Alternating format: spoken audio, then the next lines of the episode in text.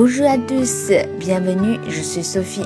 大家好，我是极客法语的 Sophie 老师，欢迎收听法语每日说节目。那么昨天的节目里面，我们说了 Vous désirez autre chose？您想要其他的东西吗？啊，我觉得不想再要了。但是呢，我又可以再考虑一下，我就可以说 Je vais réfléchir。Je vais réfléchir。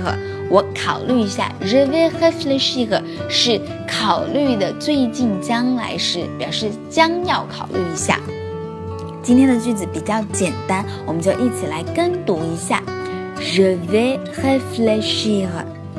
Je vais réfléchir. Je vais réfléchir.